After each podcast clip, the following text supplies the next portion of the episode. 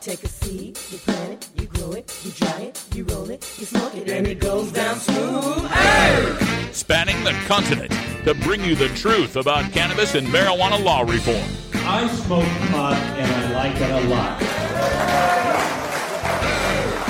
CannabisRadio.com presents The Russ Belville Show, the voice of the marijuana nation. Hey, this is great, man. Now, here's your host, Radical Russ Belville. Good day, tokers and tokettes and non toking lovers of liberty. It is Thursday, October 6th, 2016, and it's got to be 420 somewhere in the world. Hope you're having a great day. I am back in the studio here in beautiful legal Potland, Oregon, and let me underscore, boldface, and italicize legal. Where I'm at right here, I don't need to get a permission slip from some doctor for my arrest anxiety syndrome. Just being 21 years old means I'm legal. It means there's no more drug sniffing dogs here because it's legal. It means that cops can't claim they smell pot and start harassing me because it's legal. The reason I emphasize legal, of course, is that yesterday I was in Sacramento for the great Prop 64 debate, which is really just an opportunity for the stoners against legalization to have their day in the sun and to pretty much just heckle and hate on me. So it was a lot of fun. And my apologies that it did not appear here on cannabisradio.com live or in replay. I literally had the most foobar snafu uh, event that I've ever had in my uh, activism career. Everything, like every step of the way involved in this event, except for the Lyft rides, the Lyft rides were great. Everything had something that went wrong with it. my plane was late. My hotel was overbooked. I forgot to print my notes. I couldn't get the live streaming to work. The sound man uh, turned the levels up too high on my recording and ruined uh, the sound. Just like everything that could go wrong went wrong. So I apologize. I really, really tried to get that debate on live for you. Uh, I'm seeking out recordings of the debate. Apparently, it was recorded, videoed uh, by the organizers, budtracker.com. As soon as I have that, I'll bring that to you, let you hear it, post it on my SoundCloud. Uh, but today, I'm going to go on an extended radical rant to tell you about the fear and loathing in Sacramento, the incredible paranoia and delusion being demonstrated by cannabis consumers who oppose ending their own criminality. So we'll talk about that in depth, and I'll bring to you the facts, science, reason, and logic that they wouldn't listen to yesterday in our extended radical rant. Also on the show today, we'll have time to get into some drug war data mining. Uh, there's a new survey that's out. They asked a bunch of doctors uh, about various uh, uh health issues that you might tell them about. And of those issues, how concerned would they be? One of those issues was your smoking of marijuana. And we'll tell you just how worried doctors are about that in drug war data mining. Also on the show, we'll get behind the headlines where in Massachusetts, they're still uh, waiting to pass question four to legalize marijuana. But in the meantime, the cops have uh, raided and uh, taken down the drug kingpin of an 81 year old woman who was growing a single cannabis plant. yeah, we'll tell you the details on that uh, right after the cannabis radio news. And in the headlines today, the U.S. drug czar has admitted something we've known for a long time about the federal government and medical marijuana. We've got the first legal sales just about to happen in the state of Alaska. We'll give you the latest updates there. We've got new sales figures for Illinois' medical marijuana program that set a new high water mark. We got the governor of Ohio impaneling a new medical marijuana advisory board, and one of his selections is pretty damn shocking. And the NFL and its players have made a change to their drug testing regimen.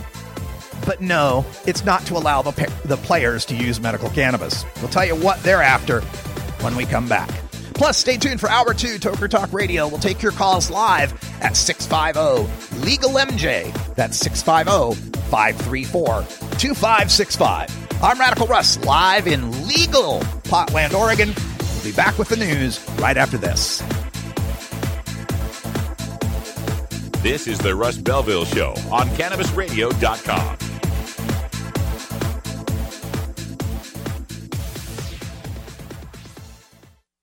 Earn your PhD in THC monetization with CannabisRadio.com. Don't be late.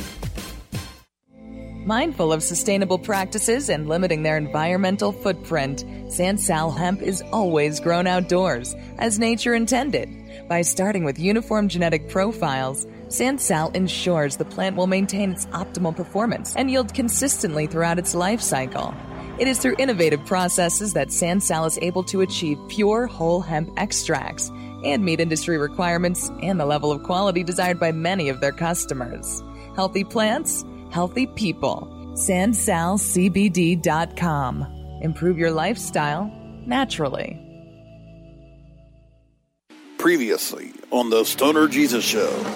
Uh, St. Peter auditioning to be the Microsoft weed software uh, spokesman. Hey, this is St. Peter for Microsoft. They track weed. Does that mean they're going to like track the weed? Is that what this is about, Jesus? I'm not going to be tracked, Jesus. I'm not going to have my fucking weed tracked, and I'm not going to have fucking Microsoft track me back to my fucking house through my weed to where they fucking spied on people with that goddamn Xbox camera. Fuck this. Fuck Microsoft. Fuck this bullshit. The Stoner Jesus Show. Live Mondays, Wednesdays, and Fridays at 8 p.m. Eastern, 5 p.m. Pacific. Or find the Stoner Jesus Show podcast on demand at CannabisRadio.com and StonerJesus.net. Peace, bitches. You're not high. You're listening to the Russ Belville Show on CannabisRadio.com. Each year on my birthday, every American gets a cupcake. Okay, maybe you're high too. When you are starting up a medical cannabis business, you want a fired up lawyer who understands the needs of cannabis consumers. The law office of Lauren Vasquez is your fired up lawyer for the cannabis industry. Visit her website, fireduplawyer.com, or call 1 855 MMJ Laws for more information. That's 855 665 5297 for Lauren Vasquez, your fired up lawyer, or email fireduplawyer at gmail.com.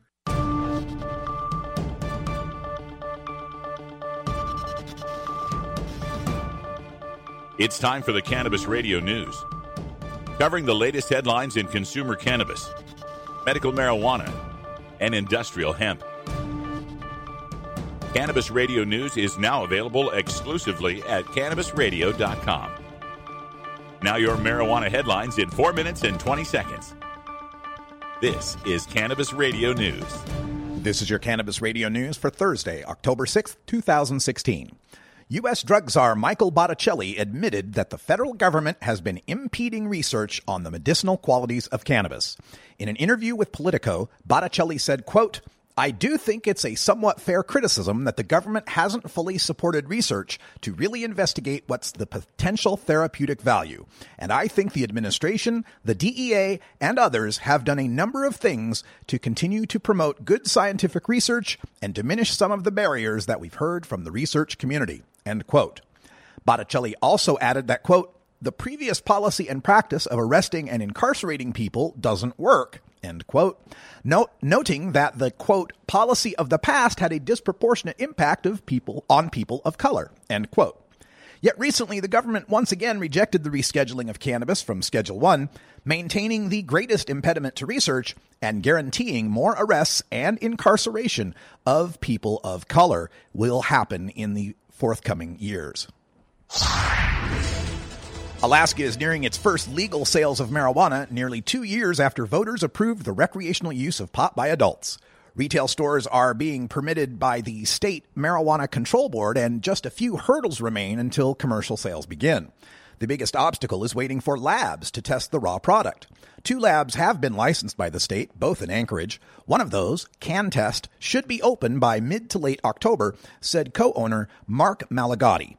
The facility is awaiting final inspection from the municipality and state and final approval from an accrediting lab. The first store to complete all its paperwork and is ready to open is the Remedy Shop in the southeast Alaska tourist town of Skagway. Illinois medical marijuana sales reached more than $3.8 million last month at licensed dispensaries throughout the state. The state released new monthly figures for the sales on Wednesday. September's sales figures bring the total retail sales in Illinois to $23.5 million since purchasing began in November last year, topping the $20 million mark for the first time. The program now includes 11,100 patients with state approval to buy marijuana legally. 85 of those patients are children and teenagers. The number of dispensaries continues to grow too, with 44 now licensed to sell medical marijuana. Meanwhile, seven lawsuits have been filed by Illinois patients who want their medical conditions added to the list of qualifying conditions and are working their way through the courts. The cases could expand the number of patients eligible for the program. Ohio Governor John Kasich has made his first appointments to the state's Medical Marijuana Advisory Board, and they include one member from a group that is referred to medical marijuana as, quote, highly toxic, impure, and harmful, end quote. Tony Coder is the head of the Ohio affiliate of Kevin Sabet's Project SAM, the nation's leading anti-marijuana reform group that believes, quote, smoked marijuana is not medicine, end quote. He is also a board member of the Drug Free Action Alliance, a group that believes 1970s tokers were smoking pot with, quote, less than 1% THC, end quote, and that marijuana users, quote, often die from a safety incident related to impairment, end quote, and that an ounce of marijuana, quote, yields approximately 84 joints, end quote, that would provide two weeks of, quote, continual high per ounce, end quote, based on their estimates that marijuana potency is, quote, 10 times stronger than the marijuana from the 1970s, end quote, and that their one third gram joints provide, quote, four hours of intoxication, end quote. The National Football League and its players' union have agreed to modify their drug testing regimen to include synthetic cannabinoids and certain growth hormone enhancers. The move Wednesday comes as many players are calling for the NFL to accept the use of medical marijuana by players to combat head trauma and painkiller addiction, only to be told that the drug testing agreement between the league and the players is locked in and can't be renegotiated until it expires in 2021.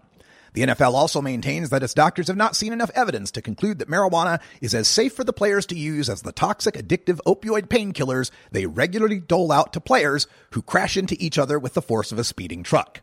Apparently, the NFL can add dangerous drugs immediately, but cannot remove medicines until 2021. This has been your Cannabis Radio News for Thursday, October 6, 2016. I'm Russ Belville.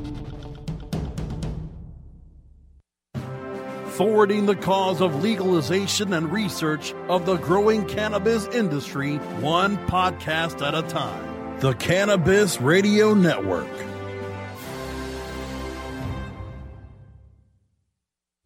Great websites today need expert web design and development and need to be e-commerce ready and mobile friendly. But building a marketable and profitable website can be an uphill climb. Ready to make your new website or replace your existing website? Think Orange as the new way to get in the black. Orange Hill Development works with Fortune 500 companies and offer the same top quality development service at a fraction of what other providers charge. Brands like Absolut, Carlsberg, and Nestea trust Orange Hill Development. Find out why you should trust your website with Orange Hill.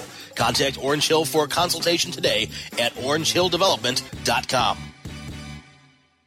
What can Arizona learn from Colorado? We can tightly regulate and tax the sale of marijuana. According to the Colorado state government, marijuana use among high school students has not increased since legalization. At the same time, Colorado is generating millions in new tax dollars for public schools. Here in Arizona, we finally have a choice. We can vote yes on Prop 205 and provide $55 million to our public schools every year. Let's vote yes on Prop 205. The Russ Belville Show, where the truth about marijuana gets more than a minute to speak. Coming soon to a city near you, Cannabis Finance Boot Camp. Get all your cannabis accounting, legal, and compliance questions answered by their knowledgeable panel of industry experts who want to help your cannabis business boom. Whether you're a grower, dispensary operator, or a newcomer to the field, your cannabis business needs Cannabis Finance Boot Camp. For information on upcoming events, visit cannabisfinancebootcamp.com. The world of cannabis is evolving at a frenetic pace. The Russ Belville Show gets behind the headlines to take a deeper look at breaking news in our Cannabis Focus.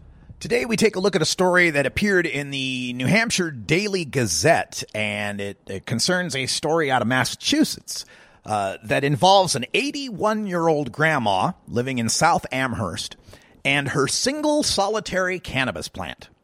Uh, the woman's name is Margaret Holcomb, and she says she's got arthritis, glaucoma, and insomnia, and she was growing her single solitary cannabis plant to give her some medicine. It was in a raspberry patch. It was separated by a fence from neighbors. It's just about ready to harvest when on September 21st, a military helicopter descended upon her property. This was a joint raid, pardon the pun, by the Massachusetts National Guard and the state police to cut down one cannabis plant. Uh, her son, Tim Holcomb, said it was scary as hell. Uh, he was at his mom's house eating lunch with his sister when they saw the military helicopter circling their property and two men crouching and holding up a thermal imager to detect marijuana plants. Now, the grandma wasn't home at the time. Within 10 minutes of the helicopter showing up, the uh, a bunch of cop vehicles show up at the house, including a pickup truck filled with other marijuana plants that had been seized in other locations, plus several state troopers. According to Holcomb, the trooper said asked him if he knew there was a marijuana plant growing on the property, and Holcomb answered, "What are you doing here?" Good answer.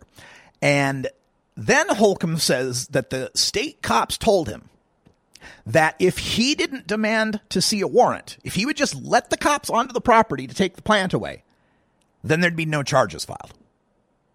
Basically, an ultimatum that if you assert your uh, Fourth Amendment rights, that uh, we will retaliate by throwing your 81 year old grandmother in prison for the felony of cultivating a cannabis plant for medicinal purposes in a state that has decriminalized the possession of an ounce, and a state that has a medical marijuana program, and a state that is likely to vote on legalization in November. Let us in, or we press charges. Uh, Holcomb says the officer said, quote, we just want the illegal contraband, end quote. 81 year old grandma, glaucoma, arthritis, insomnia, and they've got to get that contraband. It's uh, obviously a huge drug kingpin at work there, uh, ready to uh, poison the children of Massachusetts with her illicit devil's lettuce, right? This is just another example of these drug war cops that recognize the handwriting on the wall, that understand there is an end coming to their easy overtime, to their taxpayer funded, to their federal grant funded harvesting of cannabis plants for profit. That's what it's really about. These cops get overtime when they go out there. They get uh, all sorts of benefits going out there. They get all sorts of grants uh, for seizing cannabis plants. Uh, this is uh, just a year after uh, one of the medical marijuana proponents was uh, prosecuted by a National Guard helicopter that observed plants in the backyard. And this is ha- happening all around the state. What what's going on here is that these authorities have budgets, and the budgets are specifically earmarked for eradication programs. And it's one of those situations that happens in state government where if you don't spend all your money, uh, you don't uh, get to have that money. So they just want to spend the money and get as much of the overtime as they can for as long as they can still do it. As long as they can still take advantage of prohibition for a profit, they're going to do it.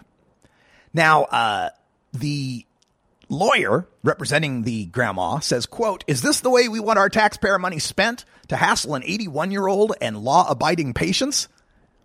And uh, the police chief says uh, the police chief in the city says he's unaware that the state cops and the national guard were going after this grandma uh, and then not pressing any charges. If the state has a problem with uh, the cannabis plant if it's so terrible that we need to spend taxpayer money to fund the gas that propels a helicopter, which, by the way, a helicopter is the most inefficient form of transportation mankind has ever devised, energy wise, right? Consumption wise. We can afford that. If we're going to put all those resources, if it's so much of a crime that we got to threaten these people, then why are no charges being pressed if it's so threatening?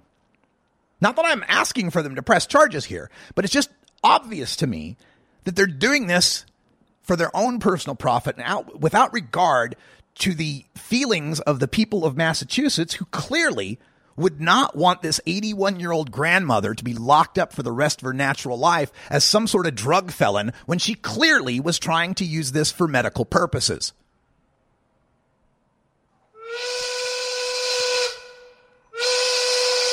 Davis exit stage left. But I think uh, they're going to find this backfires on them. Uh, this is probably the worst sort of public relations the cops could have engaged in as we're approaching a legalization vote in Massachusetts. I know a lot of readers out there in Massachusetts probably going, oh, this is ridiculous. Let's just legalize it already. So, uh, good work, Massachusetts state cops. Thanks for making our case for us. We're back with some data mining. Does your doctor care about your pot smoking? Not much. Next to THC and CBD, you can now add CBR to your cannabis vernacular. CBR as in cannabisradio.com. Play as Ted Growing, expelled botany sophomore and the biggest grower in town, only on Weed Firm Replanted. Available on the App Store and Google Play. It's a lot of work being the biggest grower in town. Maintaining a room full of plants while dealing with a slew of eccentric customers? From a hardcore partier to the curious neighbor next door. Is anybody home? Help me expand my bud business by unlocking new strains, customizing my grow room, and completing challenges that you can't get enough of. Grow your empire so big you can see it from space. Low on funds? Don't worry. Weed Firm Replanted is free to download. Download Weed Firm Replanted for free on the App Store and Google Play today. Get growing, Mr. Growing. Mentions the Stoner Jesus Show podcast on CannabisRadio.com. And don't try to debate me on something. Motherfucker, I can't do many things well. But words are my shit. The Stoner Jesus Show, live Mondays, Wednesdays, and Fridays at 8 p.m. Eastern, 5 p.m. Pacific. Or find the Stoner Jesus Show podcast on demand at CannabisRadio.com and StonerJesus.net. Peace, bitches. This is Dan Michaels from DanMichaelsAudio.com, and you're listening to Radical Russ on CannabisRadio.com. Marijuana legalization is a worldwide phenomenon. Get yourself positioned for the global cannabis marketplace by attending the International Cannabis Business Conference in Vancouver, British Columbia, Canada. You'll learn from established cannabis business professionals, elected officials, and internationally recognized marijuana law reform activists. You'll also enjoy the ICBC's famous VIP party featuring ICBC special guest speaker and Canadian native Tommy Chong. The ICBC is happening in Vancouver on Thursday and Friday, October 13th and 14th at the Hyatt Regency. Log on to internationalcbc.com today to reserve your tickets. That's internationalcbc.com and bookmark our page for the next ICBCs taking place in Berlin, Germany and San Francisco, California. Don't miss the International Cannabis Business Conference, internationalcbc.com. Promoting the end of adult cannabis prohibition is easy because we have facts, science, reason, compassion, evidence, truth, and logic on our side. It's even easier when researchers catalog it all for us. Learn how to gather the facts on marijuana use, arrests, seizures, rehabs, drug tests, and more on this edition of Drug War Data Mining. Today in the Data Mines, we pull up a study that was published recently in the Proceedings of the National Academy of Sciences. It was a survey that they issued to uh, a bunch of doctors, and 233 of them, primary care doctors, uh, and they offered nine hypothetical patient behaviors to these doctors and asked them on a scale of one to 10, if your patient came in here and asked you about this particular issue, how concerned would you be? How much would that bother you as, as a physician? Now, they asked him about things like obesity, whether you have firearms in the house, your alcohol use, not wearing a helmet on a motorcycle or a bike, having sex with hookers, smoking, depression, abortions, and marijuana use. Asked him about those nine different things and wanted to find out how bad of a problem, how serious of a problem do doctors think this is? Now, the point wasn't to figure out which of these were the most uh, worrisome or the least worrisome per se. It was really more to try to figure out whether a doctor's political leanings, whether they were Republican or Democrat, whether that made a difference in how doctors are treating their patients. And we'll come back to that. There's some interesting uh, findings there as well. But the one that's most interesting for us is in the ratings of these nine health behaviors I listed for you marijuana use was the least worrisome of these problems. In fact, it was tied with whether or not you had a previous abortion as the lowest worrisome items in the list. On a scale of 1 to 10, the average from these 233 doctors was a 5.7. 5.7 in worry. Kind of a meh, whatever, on your marijuana use. By comparison's sake, the rest of the nine behavior, rest of the seven behaviors, other than abortions and marijuana use, all scored almost a 7.5 or higher in their average.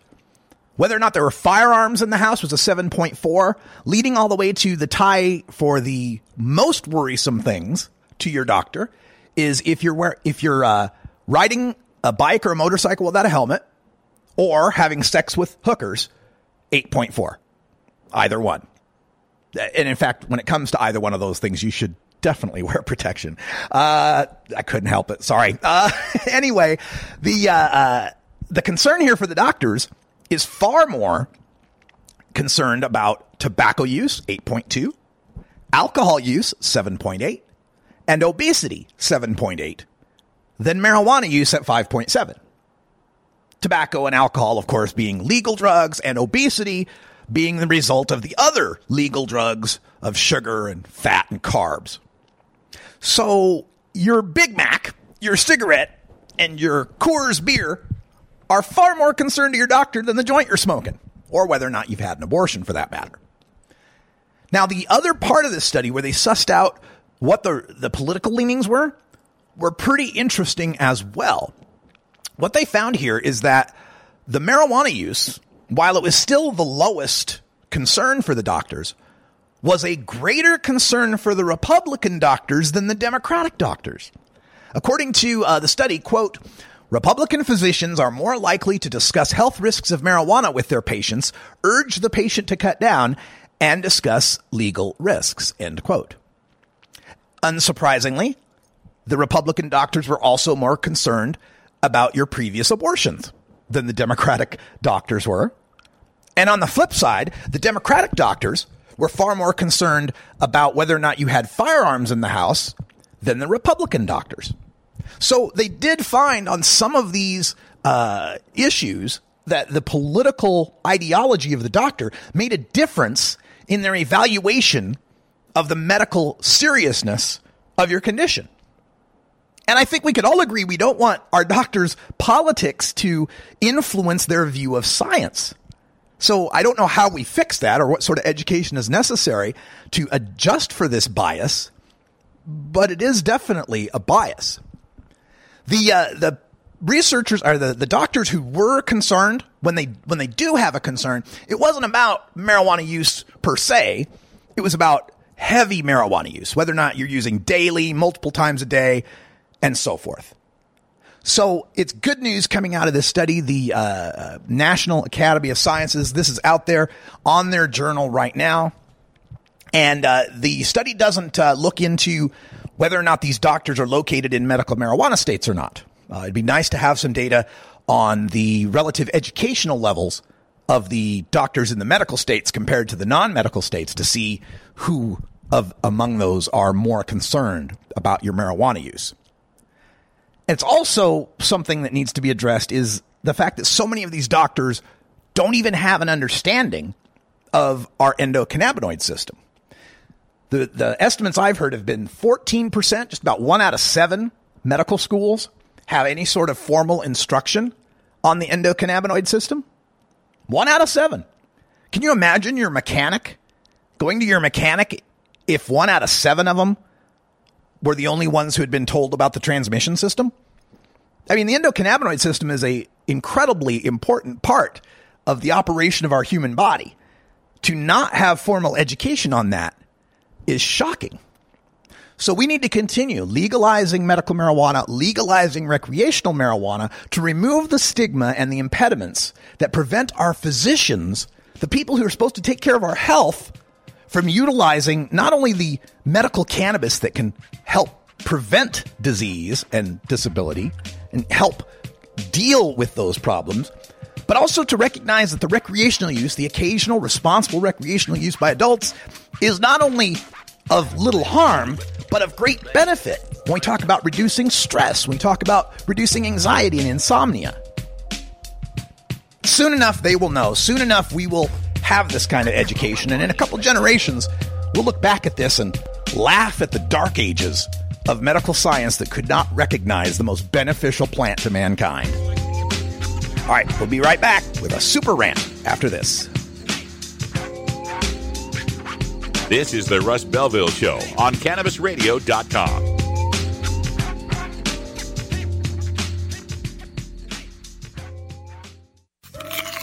Keep your cannabis cravings under control. Feed your mind with CannabisRadio.com. The next generation of vaporizers has arrived. Vuber vaporizers are blazing the way with unparalleled technology for oil, concentrate, or dry flower pens. Providing unsurpassed customer service and expert craftsmanship, Vuber vaporizers use cutting edge technology, providing a power packed, smoother vapor with a lifetime guarantee. Experience vaporizing the way it was meant to be the Vuber way.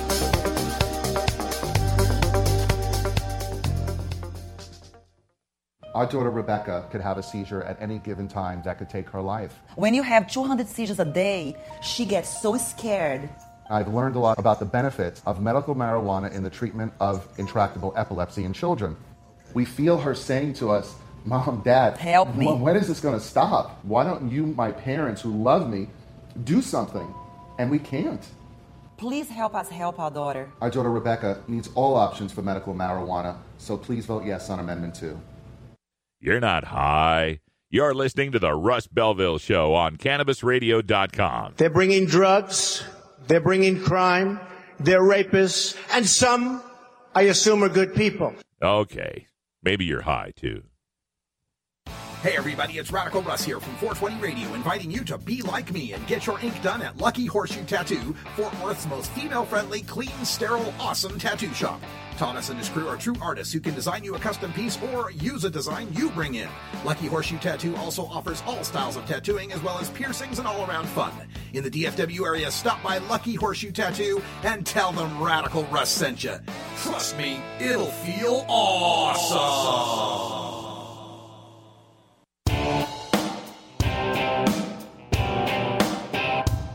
We must wage what I have called total war against public enemy number one. I support a change in law to end federal criminal penalties for possession of up to one ounce of marijuana.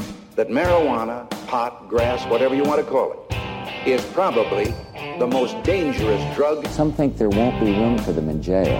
We'll make room. I experimented with marijuana a time or two, and I didn't like it and didn't inhale. One major responsibility is to encourage people to use less drugs. Entirely legitimate topic uh, for debate. Radical Rant. Fear and loathing in Sacramento. Now, in my rants, I am usually reticent to invite any comparison to Dr. Hunter S. Thompson, not just as a huge fan with the sense not to compare myself to such a giant, but also as a recreational drug user with nowhere near Dr. Thompson's Dionysian appetite, tolerance, and selection of entertaining recreational substances. So I apologize for the title. Apologies to Dr. Thompson, but there were no two better words to describe what I just experienced at the California State Capitol. I was there yesterday for an event billed as a debate over the merits of California's Prop 64, the Adult Use of Marijuana Act. Unlike my usual debate appearances against Kevin Sabet, the Idaho drug czar, and other prohibitionists, this time I'd be facing off against fellow cannabis consumers who oppose this legalization initiative. You know, I call them stoners against legalization, and they don't take too kindly to that moniker. Now, joining me on the Yes on 64 side were two other panelists. One was Dale Schafer. He's an attorney and a medical marijuana patient who was busted with his then wife Molly, a breast cancer survivor, in the town of Cool, California. You can read about it in a book called Cool Madness. The feds counted up all the state legal, locally approved 15 plant medical cannabis gardens they'd been harvesting for cancer patients, added them all up over a three year period, the statute of limitations for how long they could press these kind of charges. And since the combined total of three years worth of grows totaled more than 100 plants, Dale and Molly each served five year mandatory minimum sentences in federal prison. Also on our side was Sister Kate, dressed in her full powder blue and white nun's habit. She's part of a non denominational order that helps patients with medical marijuana in California. I had agreed to appear at the debate because attorney Letitia Pepper was going to be leading the No on 64 side. Letitia is one of the loudest voices stirring up the fear of Prop 64. She's composed long, convoluted legal theories that she says prove Prop 64 is a Trojan horse designed to kill Prop 215, the California medical marijuana law. She's been a presence at various Prop 64 functions, handing out her flyers that warn of medical marijuana's demise for the benefit of nefarious corporate agendas.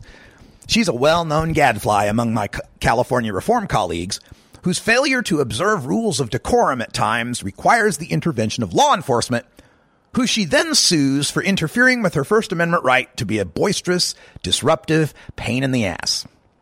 Now, I've been unraveling and debunking Letitia's scaremongering and legal fantasies ever since she used the same tactics against Prop 19 back in 2010. I spent all last weekend digesting her online screeds and meticulously researching the California Health and Safety Codes and Prop 64's language to disprove her fearmongering. I couldn't wait to debunk her live on stage for the benefit of the voters who might be tricked by her scary predictions and influenced by her law degree. Well, it was not to be. As I arrived at the Capitol, I found Letitia speaking with the organizer of the event, Shelby Lucero from budtracker.com.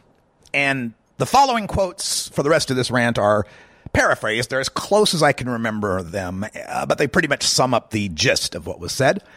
Letitia was informing Shelby that she would not be appearing on the panel today because, quote, you didn't respond to my email concerning my problems with how you have set up the agenda. End quote. Shelby calmly and professionally accepted Letitia's last second cancellation, which is the second straight debate I've shown up to where the opponent is too chicken to face me and cancels at the last moment. Shelby even allowed Letitia to then set up a table to the right of the dais, replete with her anti Prop 64 flyers, stickers, and posters. So, our opponents for the No on 64 uh, panel consisted of Kevin Saunders, a mayoral candidate, longtime medical marijuana activist, and two other gentlemen, uh, one named Sean Kiernan, who represents a group that gives free medical marijuana to veterans. That group, by the way, also supplied about half the audience that was supporting the No on 64 side. The event was sparsely attended, however, maybe about 30 people max. And the balance of those 30 were probably two to one for the no side. Well, the debate began, and immediately the fear kicked in. Their primary fear is that prop, passing Prop 64 is a trick to end Prop 215. Fear that legalization means the end of medical marijuana. Fear that marijuana will cost $500 an ounce after legalization. Fear that their group won't be able to give free weed to vets after legalization. Fear that new crimes are created and minors are being criminalized by legalization. Fear that there will be more marijuana arrests following legalization. Fear that legalization gives the legislature power to repeal the rights granted not just by medical marijuana, but by the legalization itself. Fear that all of Prop 64 is an elaborate ruse by the elite 1% to seize the cannabis market. All of these fears and more were articulated by the No on 64 side. All they were missing was any citation of relevant passages of Prop 64 or comparisons to four other legal states that puts these predictions of fear anywhere near the reality most of us inhabit. Now, Dale and I are quite familiar with Prop 64 and the current California marijuana laws. We responded to all their fears with calm recitation of the relevant sections of the Act.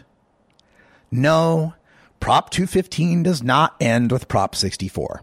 In fact, the Act contains many sections that either directly state that Prop 64's regulations don't apply to medical marijuana, or sections that improve Prop 215 by adding additional protections and rights.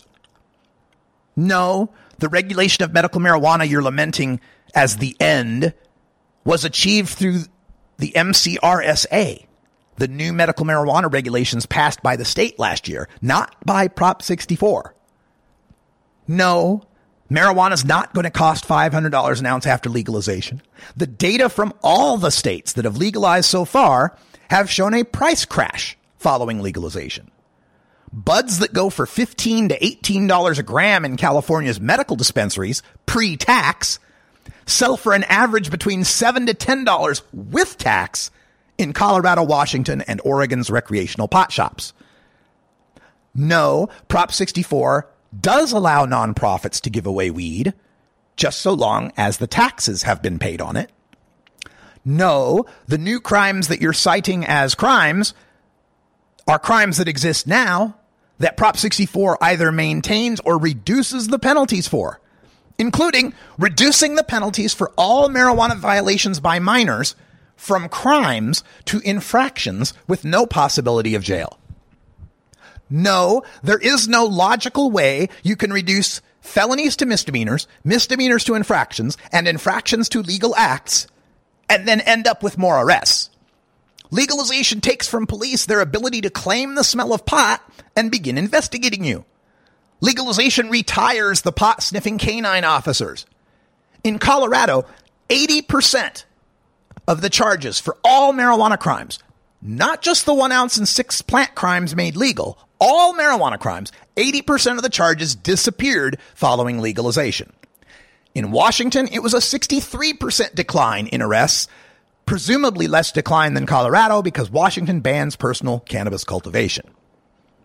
No, Prop 64 grants amendment authority by majority vote only to the Section 5 medical marijuana regs and the Section 6 recreational marijuana regs, but not medical or recreational rights and not medical or recreational limits. And they may amend the uh, Prop 64 to reduce but not increase penalties or to increase possession and cultivation limits because that's essentially reducing a penalty on a greater amount. Those are the only things the legislature can change with a 50% majority. A two thirds majority is required for any other amendment to Prop 64, and whatever they amend has to comport with the Section 3 purpose and intent. So, this fantasy that Prop 64 would pass, give us possession and grow rights, only to be repealed by a two thirds vote of the legislature, is incredibly unlikely since the purpose of an, an, intent of Prop 64 is to, quote, permit adults 21 years and older to use, possess, purchase, and grow non medical marijuana, end quote. Now, they might try. I, I, suppose it's possible the legislature might try to repeal the grow rights and the possession rights that were just passed in an initiative by a majority of the people but they'd be subject to an immediate lawsuit for violating the purpose and intents, and we would likely win that lawsuit. And no, the elite 1% can't even get into the California market with their mega grows until 2021. The priority in licensing in Prop 64 goes to the existing medical marijuana operators, giving them five whole years to establish their dominance in the marketplace. Well, all this research and recitation by Dale and I about the statistics from the legal states and the text of Prop 64, we might as well have been Charlie Brown's teacher. Wah, wah, wah, wah, wah, wah, wah, to the no on 64 side. God, I know how Hillary Clinton feels now because it was like debating Donald Trump. We could bring all the facts, science, reason, and logic we wanted. All they would do is just insult, deny, deflect, and fearmonger the loathing part kicked in almost every time I would respond to one of their fears with reason backed by evidence. Audience members, usually the veterans, would shout over me while I was talking, becoming belligerent enough that law enforcement had to calm them down. The two non Saunders panelists directly insulted me from the stage. One called me a carpetbagger, the other one made some, some slam about my mother and they also impugned my integrity, saying, quote, one of them said, quote, he's paid by MPP to travel the country to confuse people, end quote. Another one of them said, quote, he works for NORML, who pays him to spread lies, end quote. And to his credit, Kevin Saunders chided those other two No on 64 panelists for that. Thank you, Kevin. And for the record, haters, my last paycheck from NORML was in mid 2012, and I've never received a dime from any other reform organization or any legalization campaign. Folks, you don't have to pay me to fight for my own freedom. Now, the fact that I became the focal point for their collective hatred wasn't really surprising. I mean, the other targets were a five year drug war POW and a nun. But even then, there was one point during Sister Kate's turn when one of the vets started screaming about how the Vatican is an autonomous city state and something about crime and corruption, forcing the exasperated nun to exclaim, We're not even Catholic. To cap off this absurdity, there was one question that Saunders decided Letitia Pepper ought to answer and yielded his time to her. Astonishingly, the moderators allowed the woman who canceled at the last moment to jump up on the dais and take the mic. And of course, they were rewarded by her beginning her statement with, quote, the reason I'm not on the panel here today is because the organizers lied to me about the format, end quote, followed by whatever nonsensical paranoid rambling that she uttered that I've since forgotten. Well, eventually, one of the No on 64 panelists declared that I was upset because I was losing this debate to the squeals of delight from the 20 odd stoners against legalization in the audience. And in a, in a sense, I was, because this wasn't a debate so much as an episode of The Jerry Springer Show. But for any on the fence voter with a modicum of sense, the incoherent rage and paranoid fear displayed by the no on 64 side will probably move more votes into the yes column. Just like the no on I 502 people back in 2012 convinced many Washingtonians that if those people think it's awful, well, there must be something good about it. And with Prop 64 currently standing at 60% in recent polls, hell, you can judge my debate performance any way you like. And just like the no on I 502 people, be ready because I'll be back in three years after Prop 64 passes to present all the data that confirm the sky will fall predictions as the paranoid delusions they are. Legalization is not going to harm medical marijuana. It can only improve the lives of patients and non patients alike by ending the contraband nature of cannabis, by ending the criminality of its users, by guaranteeing for all adults the bare minimum of a six plant indoor garden in their home that no locality can ban. The, the prop, these no on 64 people are convinced that it's an either or choice.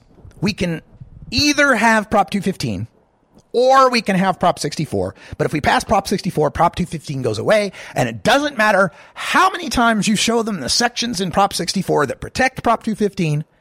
It doesn't matter how much data you show them from the other states that have legalized marijuana that have medical programs that show far cheaper prices once you legalize.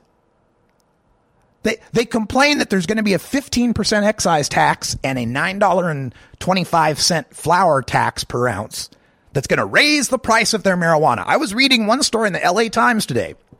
Lanette Davies, who was there at the debate, was complaining that uh, Prop 64 and all its taxes and regulations and paperwork and inspections, why that's going to raise the price of marijuana way beyond what her patients can afford as she's selling her patient a $33 eighth. $33 eighth. You know, last time I paid over 30 bucks for an eighth here in the Pacific Northwest? Long time. We're finding them around here for 20 bucks with 37% taxes and state and local sales taxes in Washington state. We are finding the same sort of prices here in Oregon. In Colorado, they're already getting in, during the 420 week, they had grams below 5 bucks. and you want to complain about the high prices for your patients that you have so much compassion for that you're charging them 33 bucks an eighth, that you're charging 15 bucks a gram in some cases, 18 in some cases. Cry me a river. You want to have compassion for patients? Stop forcing them to have to go to some doc in the box every year to get the permission slip to use the plant they should be allowed to use anyway. If you really have compassion for patients, you open up the market for as much cultivation of cannabis as possible. If you really have compassion for patients, you want to see it, the market flooded with so much marijuana that the price crashes to such an extent that even with the added 15% tax, even with the added 925 an ounce, even with the added cost of regulations and inspections, the price of medicine for patients is lower than what you're selling it to them for now. I've just about had it with these Prop 215 people who, who think that it's the perfect, most God's own initiative that nothing ever needs to change. I, I literally have some of them that were saying that we don't need to do anything about Prop 215. We don't need to change anything because anybody can go get a rec. Anybody can just go get a rec and be protected. Because, of course, all use is medical, right? Well, look, you, all you're doing there is just admitting that what you have under Prop 215 is the sham and fraud you complained that we said it was. If you're admitting that we don't need legalization because anyone can lie to a doctor and get a recommendation. You are admitting to all those legislators in all the other states that don't have medical marijuana that their complaints about medical marijuana are valid. But you want to hate me for it. I get it. You want to hate me for it. No, sorry, that's not going to wash anymore. Now that legalization has taken root in this country and the support for it only begins to increase, or is only continuing to increase in this country, the time for medical marijuana on the stage of reform is over or beginning to conclude, let's say, because there's still a few states that could use it. But when we're talking California, West Coast, we're talking about places that have had medical marijuana for over a decade or longer.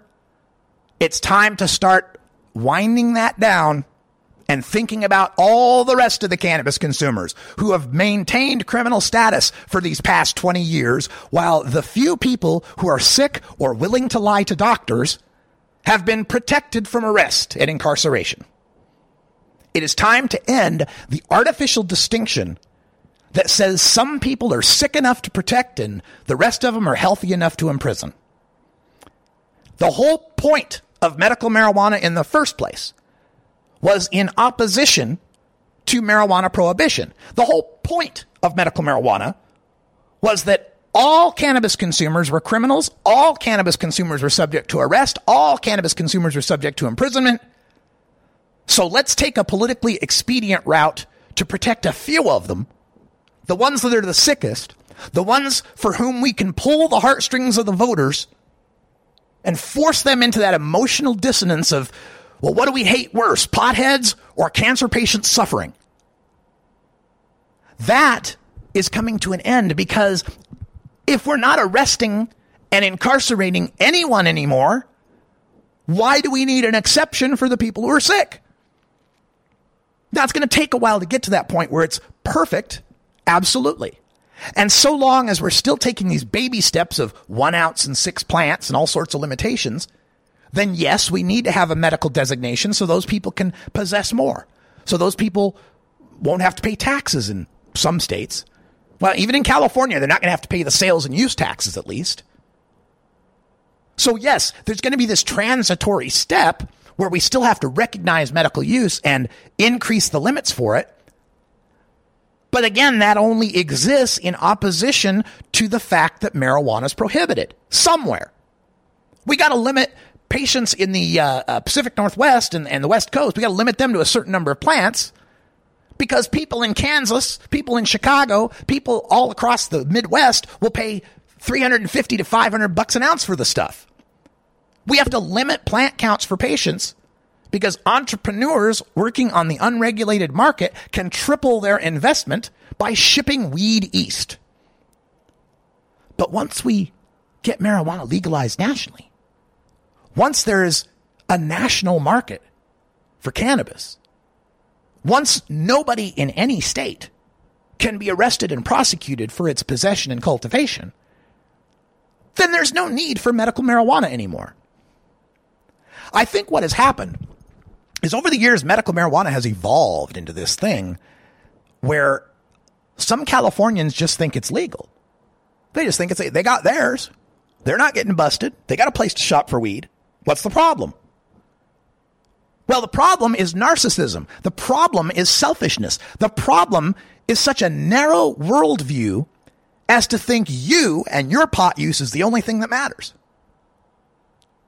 The problem is not recognizing that patients in, oh, I don't know, say Nebraska, patients in uh, Iowa are never going to get the chance to access whole plant cannabis for medical use until California legalizes.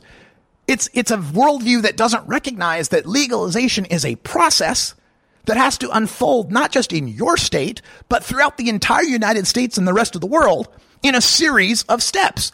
One step building on the success of the previous steps. And you people want to give Kevin Sabet, the prohibitionists, and all the law enforcement cops, DAs, and prison guards that oppose Prop 64 their second defeat of legalization in California in a six year span? Do you know how much that will impact the rollout, the development of marijuana reform throughout the world? No, obviously you do not recognize what a huge vote this is coming up in the state of California. And this paranoid fear, and it's especially resplendent in Letitia Pepper's batshittery, the, the manipulations and the twisting of, and the assumptions of what could happen after legalization are just profoundly ignorant of reality and of how politics work. The, the, every everything you read in Letitia's stuff is well, if they if they do this, then they're going to do this. And if they do that, then they're going to do that with no supporting evidence to show why they would do that, why they would contradict the will of the voters who just by a majority legalized marijuana, why they would want to destroy medical marijuana that's supported by more than 80% of the voters in California, why they would want to commit electoral suicide by attacking highly popular measures is insane. I mean, it's pretty sad when the talking points that you're getting from the stoners against legalization are copied and pasted from Kevin Sabet's own propaganda. Dragonfly de Luz on one of her blogs actually has copied and pasted one of the, the, the, Project SAM lines about, oh, only 0.1% of state inmates are actually in jail for possession of marijuana. Most people don't really go to jail for marijuana. The same damn talking point. Kevin Saunders tried to address this, the whole stoners against legalization thing, trying to set himself apart by saying, My name is Kevin Saunders, not Kevin Sabet. Well, Mr. Saunders, I agree with you. You are Kevin Saunders. You are not Kevin Sabet. It just so happens both of you are voting against legalization this year. It just so happens both of you are supporting an agenda this year that guarantees more Californians next year will get tickets, arrested, and imprisoned over their use or cultivation of cannabis. Sorry if I offend you. Sorry if you don't like me. Sorry if you want to heckle me. But I'm going to give you as much respect and admiration as I give Sabet, as I give the cops, as I give the drug czar when they tell me I'm a criminal for using cannabis and must remain one for at least two more years. All right, that's all the time we got for hour one, but stay tuned for hour two. We'll take your calls at uh, 650 Legal MJ. Also, I will give you my detailed rebuttals to Letitia Pepper's bat batshittery that, of course, nobody would listen to at the debate. for everyone here at CannabisRadio.com, I'm Radical Russ. Thanks for joining us, and until next time, take care of each other, tokers.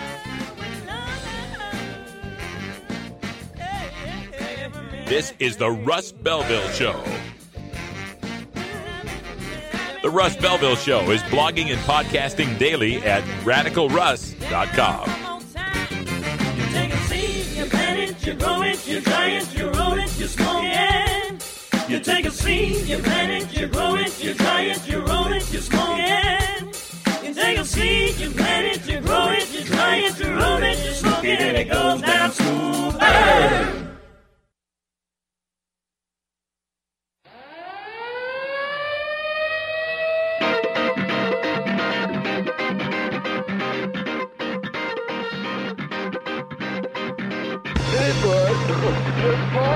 it's time for Toker Talk Radio, the voice of the marijuana nation. What are you people? On dope? Where you can toke. I inhale uh, frequently.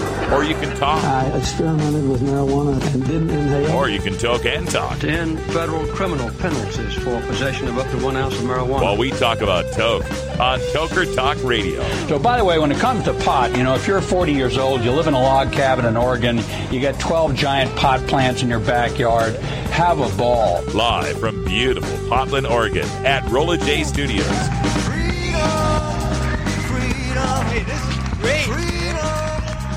Just cannabis. Plus your calls live at 971 533 7111. They're walking on their pants with their cap on backwards, listening to Enema Man and Snoopy Snoopy Poop Dog. What's to keep somebody from getting all potted up on weed and then getting behind the wheel? Gateway theory doesn't work. It's a reality. Holland, is it real? Don't tease me. We're locking up people that take a couple of puffs of marijuana, and, and the, the next thing you know, they got 10 years. And now, here's your host, the guru of ganja graphics, the sultan of sativa statistics, and the worst nightmare of a reefer mad prohibitionist. A polite, perspicacious, productive pothead with a propensity for PowerPoint. Radical, Russ Belville. All right, all right, all right. Welcome back, everybody. Time for Toker Talk Radio, where you are the voice of the marijuana nation. Our phone lines are open at 650 Legal MJ, 650 534 2565. And uh, we're talking today about Prop 64, the California Adult Use of Marijuana Act that I uh, debated, if you can call it that, in uh, in California this uh, last uh, well yesterday. I was there yesterday in Sacramento uh, on this debate, and it was remarkable. It was just fascinating as hell, just fascinating. And and it's funny because. I had some people in my Facebook and my Twitter feeds coming back to me saying, "Oh my God, how can you take it? Oh my God, is what a terrible, what a shit show! Oh Jesus, Russ, how can you handle it?" Right, folks, I, I love this. I love it. I love it. I I really do. I love the haters. I love the haters because every time I get someone that's calling me a name, rectal Russ, you know, that kind of shit, that's calling me a shill or a sellout, every time they do that, it shows me that subconsciously they know I'm kicking their ass. Subconsciously know they, they can't out research me. They can't out debate me. They know my public speaking skills are superior and they know that I'm convincing more people than they are. If you can't come to the debate with fact, science, reason, and logic on your side, if you can't back up your assertions with relevant citations of text, and all you're left with is insults, denials, and more insults, then I'm winning and you're losing, and most observers will recognize that. It was great. Uh, the Sean Kiernan from the Weed for Warriors project at one point said uh, uh, it was complaining about the fact that I'm not even from California, and that my his his line, and it's pretty close to an exact quote. Uh, uh, I saw your tweet about the debate, got one like, so I guess your mother still loves you. End quote. To the delightful howls of the you know no on 64 stoners against legalization out there. Uh, yeah, yeah, my tweet got one like. Of course, it went out to about 20,000 followers, but yeah, I got one like. I guess, I guess I'm a loser. Uh, it, it, was amazing. The, the, absolute false reality, the, the bizarro world they live in. I, I regaled the, the economic stats from Colorado, Washington, and Oregon that showed the average price per gram with tax, 37% in Washington, is about $9.33 a gram. Average gram in Portland, eh, about 966 a gram. Average gram in Colorado has dropped from about 862 to a, a little over five bucks, 566 bucks somewhere. No, 667. That's what it was. 667. The five bucks was around uh, the 420 specials. hard, fast data confirmed by BOTEC analysis, confirmed by Greenwave advisors, verified in the actual price data, something that we in the reality based community called facts. And they just denied it. Literally, they said, oh, well, th- that doesn't matter because California is a completely different animal. Oh, well, I didn't know. I didn't know the laws of supply and demand didn't apply to, to, to California. I, I didn't know that uh, the increase of production and the increase in selection and the increase of, of retail outlets and the increase in the number of customers demanding the product would lead to an increase of prices rather than the decrease that has happened in every other state that's similar and has done the same thing. Silly me, I didn't know California was special. All right, we're going to dig deeper into this, specifically debating some of Letitia Pepper's flyers. I've got a couple of her flyers that she handed out there. oh my God, it's just incredible.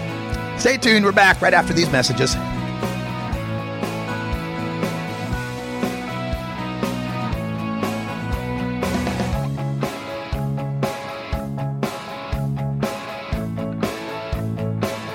This is the Russ Belville Show on CannabisRadio.com.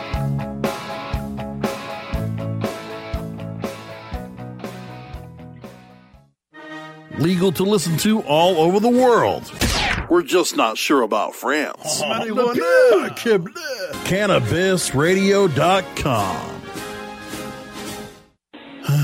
cash? Sorry. I don't carry around cash, and I don't want to use the ATM and pay surcharges. You don't need to carry cash. Haven't you heard about PayQwick? Okay, tell me about PayQwick.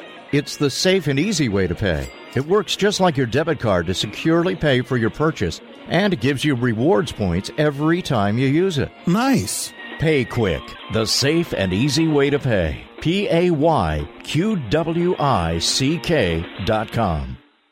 We love the earth. I'm Radical Russ Belville, inviting you to join me every weekday on CannabisRadio.com for The Russ Belville Show. It's the NPR of POT. We bring you the latest marijuana headlines, cannabis business analysis, drug war data, activist interviews, radical rants, and your live calls. Join me every weekday at 3 p.m. Pacific, 6 p.m. Eastern, live only on CannabisRadio.com. You're not high. You're listening to the Russ Belville Show on CannabisRadio.com. I want you to be very happy. It's very important to me. Okay. Maybe you're high, too. Coming soon to a city near you Cannabis Finance Boot Camp. Get all your cannabis accounting, legal, and compliance questions answered by their knowledgeable panel of industry experts who want to help your cannabis business boom. Whether you're a grower, dispensary operator, or a newcomer to the field, your cannabis business needs Cannabis Finance Boot Camp. For information on upcoming events, visit CannabisFinanceBootcamp.com.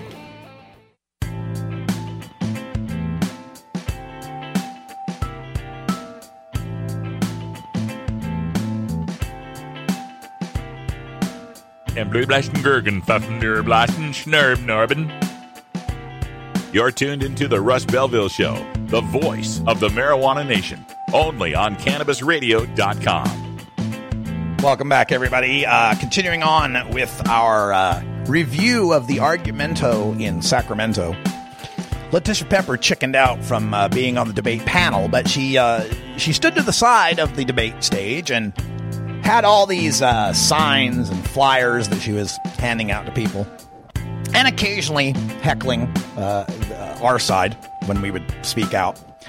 And I've got one of these in my hand from Letitia Pepper. And of course, she tells you that uh, who is behind Prop 64?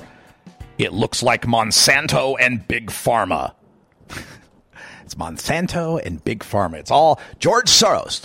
Uh, here's a question uh, Do Sean Parker and George Soros, the billionaires behind the quote marijuana legalization efforts, have stockholder interests in Monsanto, Bayer, and Big Pharma? Um, well, yeah, they're billionaires and they've owned stock in lots of things, usually parts of funds that they're a part of, and those stocks may be a part of that fund. But uh, yeah, she she had signs out like one of them said "Jo- George Monsanto Soros, you know, like it's a new dinosaur. George Monsanto Soros uh, behind Prop 64, taking over cannabis for Monsanto. You know, all, all the all the crazy stuff that she spews is just remarkable to me.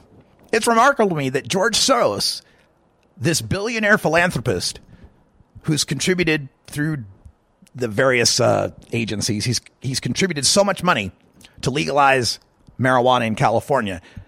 It surprises me how evil he has become. It's it's just amazing how he's become this this evil evil mastermind to take over cannabis from Monsanto and how he must be vilified at every turn for his evil agenda pushing all this money into marijuana reform.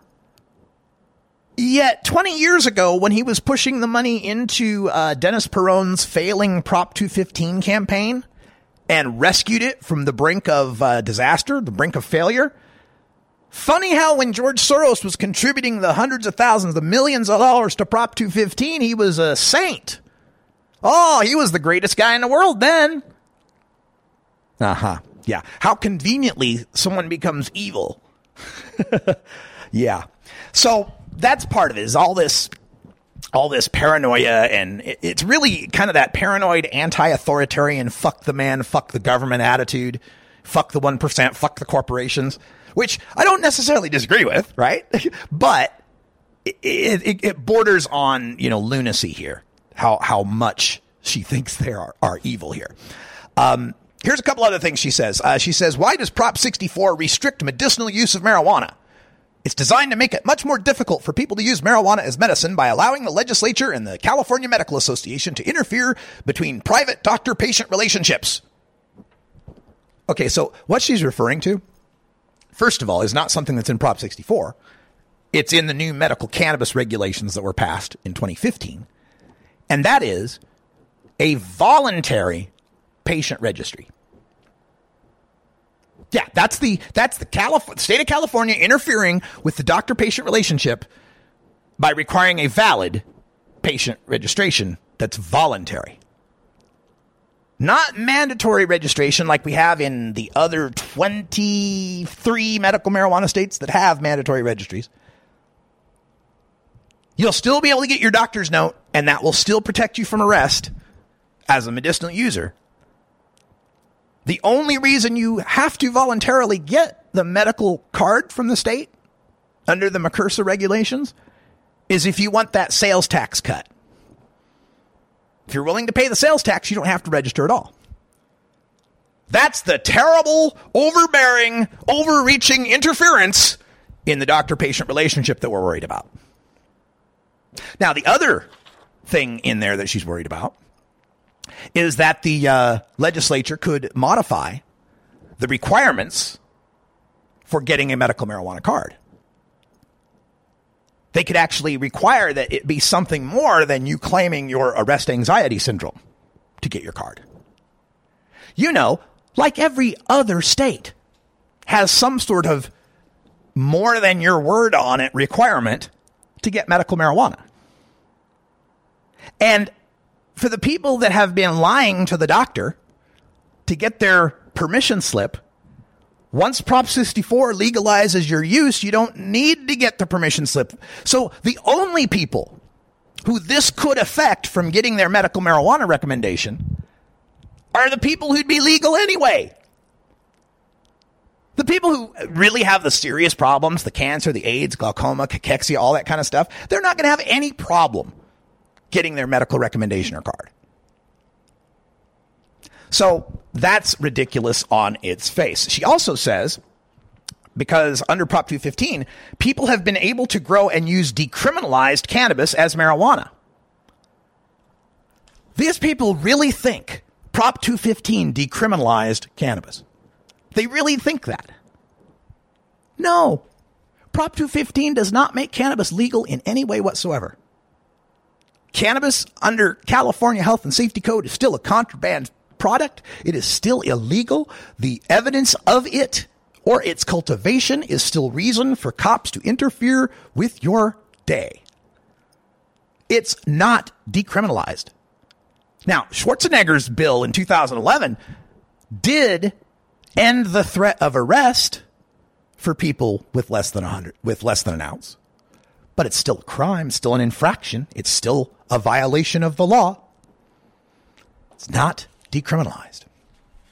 She's also upset because uh, Prop 64 mentions that uh, marijuana is dangerous and addictive. Well, if they make it legal, what difference does it make what they call it? I just, that makes no sense. She says because of that, if Prop 64 passes, parents who give children whole herbal cannabis extracts to treat cancer, rheumatoid arthritis, epilepsy, autism, and other illnesses will be criminals. But how? When there will still be medical marijuana and cards they can get for their children if they can demonstrate they have serious illnesses like cancer, arthritis, epilepsy, autism, and the other. It's just insane fear mongering in this thing. It's just crazy. There's another part of this they use to attack Prop 64. This one's quite entertaining, actually. And it's the idea that um, we have to vote against Prop 64 because it won't be giving any money to the schools. There'll be no money for schools in Prop 64. And all that money will go to a special fund. And this is what uh, Letitia says. I'll read this from her. She says, uh, uh, instead of funding schools with yet another taxpayer funded bond measure, we could fund them with revenue from legalizing marijuana, but not if Prop 64 passes.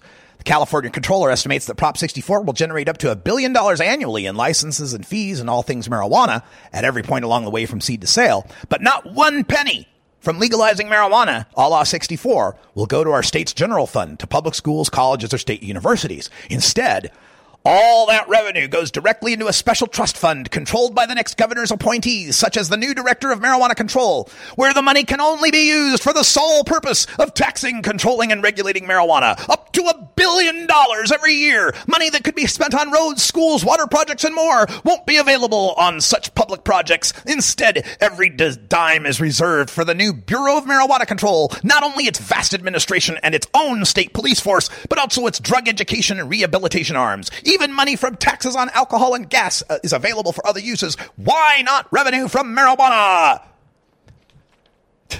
yeah, she says it's a giant slush fund, and Gavin Newsom will be using it for uh, graft and corruption. Well, that's entertaining as hell because I've got Prop 64 right in front of me that explains exactly where the money is going from the taxes. Now, it is true. Prop 64 does not send the tax money to the general fund. And the reason why, as my colleague Dale Schafer pointed out on the panel, is that we've learned through, for example, the lottery, that when you let the money go to the general fund, that's what becomes the slush fund for the legislators. That's when legislators start pushing the money away from where it was intended and start sending it over to these little budgets and projects that they want.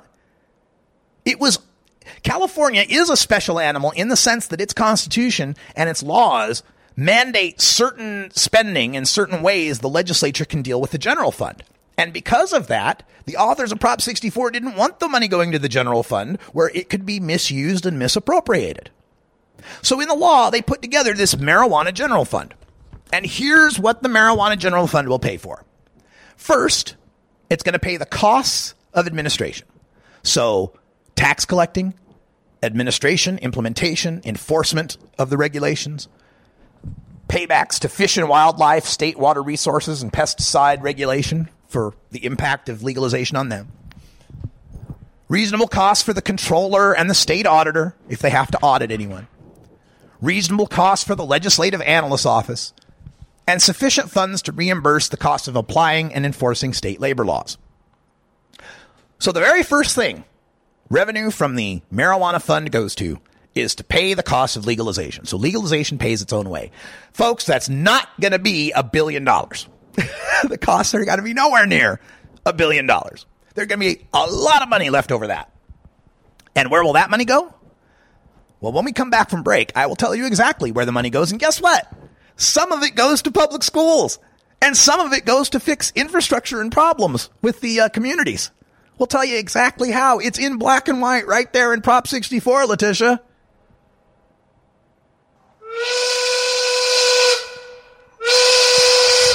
Don't you blaspheme in here. Don't you blaspheme in here. All right, that sound means that it's uh, 420 in the Pacific time zone. Time for me to take a safety briefing. And quick uh, answer for the chat room Prop 64 protects uh, parental rights for medical consumers only, not for the recreational consumers. Back with more bat shittery after this.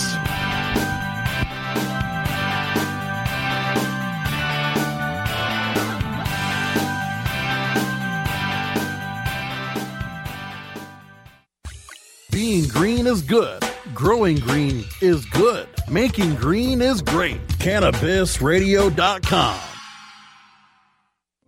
Mindful of sustainable practices and limiting their environmental footprint, Sansal hemp is always grown outdoors, as nature intended. By starting with uniform genetic profiles, Sansal ensures the plant will maintain its optimal performance and yield consistently throughout its life cycle. It is through innovative processes that Sansal is able to achieve pure whole hemp extracts and meet industry requirements and the level of quality desired by many of their customers. Healthy plants, healthy people. SansalCBD.com. Improve your lifestyle naturally.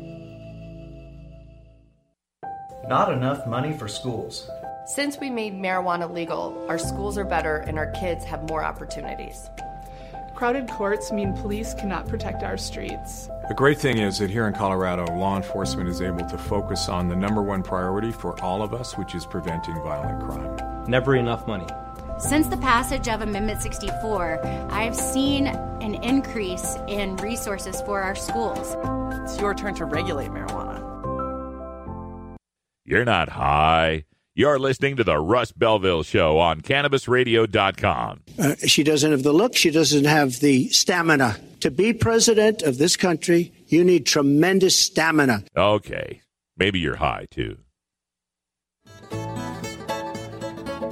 New beginner guitars and banjos are often constructed much better than ones built before your time.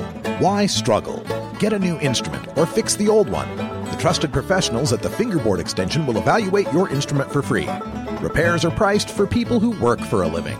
Stop by the Fingerboard Extension downtown Corvallis at 120 Northwest 2nd Street today or check out its inventory on the web at fingerboardextension.com.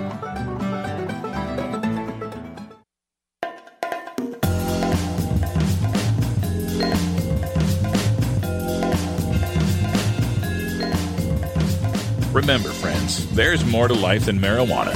I just can't remember what it is. Why'd I come in here?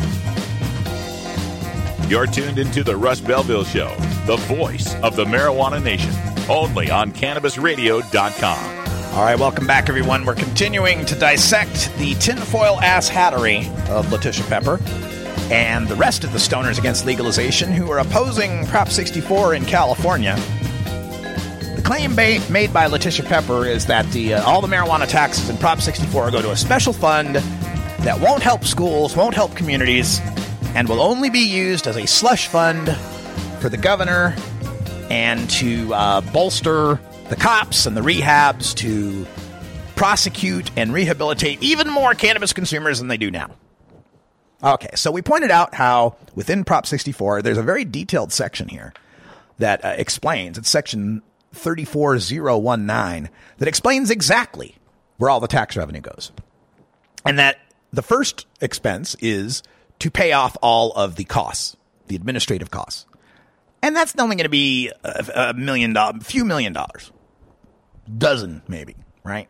To, to administer the program. It's, it's going to be, it's not going to eat much of the billion dollars estimated that they're going to make. Okay. So after that, after we pay the expenses, here's the following things that Prop 64's taxes will pay for. First, $10 million for university Prop 64 research for 10 years. Every 10 every every year, $10 million is going to a public university or universities in California from 2018 through 2028 to research and evaluate the implementation and effect of Prop 64. Wait a minute. Universities are going to be receiving some, some tax money? California public universities getting marijuana tax money? Gosh, Letitia, that sounds a whole lot like public schools getting some marijuana tax money. Hmm, interesting. Uh, another $3 million a year for five years is going to the California Highway Patrol to establish and adopt protocols to determine whether a driver is operating a vehicle while impaired. Now, this is seized upon by the uh, anti Prop 64 people is saying, oh, we're giving the cops money to, to bust us for DUI. That's not what this is doing. This is giving the cops money to embark on scientific study of how we determine someone is impaired by cannabis. Now, those of us who know the science and the pharmacokinetics understand that the results of that scientific scrutiny are going to be that there is no magic bullet breathalyzer blood test, saliva test, hair test way of determining whether someone's impaired on marijuana.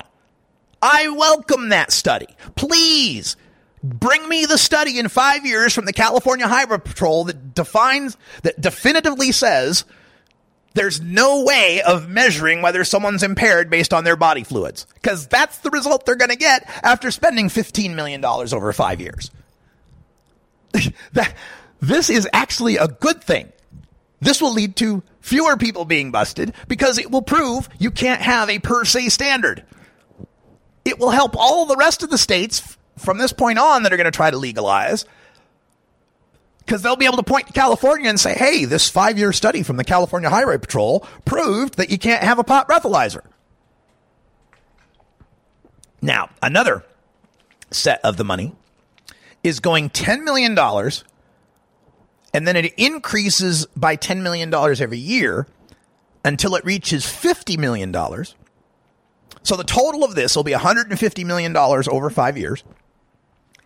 And this will be dispersed to the Governor's Office of Business and Economic Development for community reinvestment grant programs to local health departments and qualified community based nonprofit organizations to support job placement, mental health treatment, substance abuse disorder treatment, system navigation services, legal services to address barriers in reentry, and linkages to medical care for communities disproportionately affected by past federal and state drug policies. In other words, it's going to help the community. Now, they seize upon this by saying, oh, it's going to the governor's office. And the governor can then just pick his cronies uh, among the nonprofit organizations to enrich. yeah, I suppose that's possible. But it also means $150 million going to local health departments, going to job placement, going to mental health treatment. And it's significantly more money then medical marijuana is contributing to those services. And it's infinitely more money than the black market is contributing to those services. Now, after that, we will pay $2 million a year to the University of California, San Diego's Center for Medical Cannabis Research to further the objectives of understanding the efficacy of marijuana as a pharmacological agent. Once again, UCSD is a public school so public schools are once again getting some money. And for those of you who say Prop 64 is out to kill medical marijuana, what would UCSD be studying if medical marijuana were killed? if anything, this is once again, like the CHP money, going to give us definitive reports from California University that says marijuana is medicine and here's how. And that's only going to help the future states that try to pass medical. So, we got all those things that are earmarked medical marijuana research, community economic grants, impaired driving research, and Prop 64 research. After that, after we've spent all that money, whatever's left gets divided in the following ways 60% goes to youth drug prevention. This is the Youth Education Prevention and Early Intervention and Treatment Account to educate about and to prevent substance use disorders and prevent harm from substance use. Now, the anti people seize on this by saying, aha, This is where it's going to fund propaganda to tell the young people that marijuana is dangerous and addictive and harmful and terrible. And it, look, here in Oregon, we've got some of these billboards that are up now too, that are funded this youth anti drug prevention campaigns. And you know what they are? They don't say stuff like marijuana is going to cause man boobs and hurt your chromosomes and it's toxic and addictive and causes cancer. No, they say things like marijuana could hurt my chances of getting work. Marijuana uh, uh, uh, could could uh, affect my learning in school. Right? They say these. They say a few things that are questionable. They're they're shaky, but they're not like the super reefer madness that's out there. And for the voters out there, and this is this is the, one of the major flaws, major flaws in their magical thinking, is they think the rest of Californians think like them. they, they they really think that whatever we in the marijuana community would like to see in legalization is something that the majority of voters out there, 84% of them who don't smoke pot, would vote for. And it just ain't so. Most of the voters out there like the idea of preventing kids from using marijuana. Uh, that's that's seen to them as a good thing. So, 60% to the youth drug education programs. And then, where did the rest of this go? Where'd my. Uh, where's. I got to find the rest of those notes there. Uh, rec notes. Uh, where's all my tax stuff? Oh, here we go. 20% will go to uh, the Environmental Restoration and Protection Account. 20% for environmental cleanup. Go out to the woods there in Humboldt County and clean up all those illegal grows that dripped pesticides and fuel and left garbage and diverted streams and destroyed woodlands and stuff like that. You know, most voters think that's probably a good idea too. And then finally, the last 20% of the remaining marijuana tax money is to protect public health and safety. Now, here's some of the ways they'll do that 20% is going to go to state and local government law enforcement account. And that's, again, this is where the antis go, oh my God, we're giving money to cops. Obviously, we're giving money to cops, uh, and they'll, they'll, bust more of us with fewer laws and no drug dogs. But anyway, part of it will be uh, to California Highway Patrol for training on enforcing DUI laws. So that's that's going to hire some DREs, drug recognition experts, send them some training on how to spot a stone driver.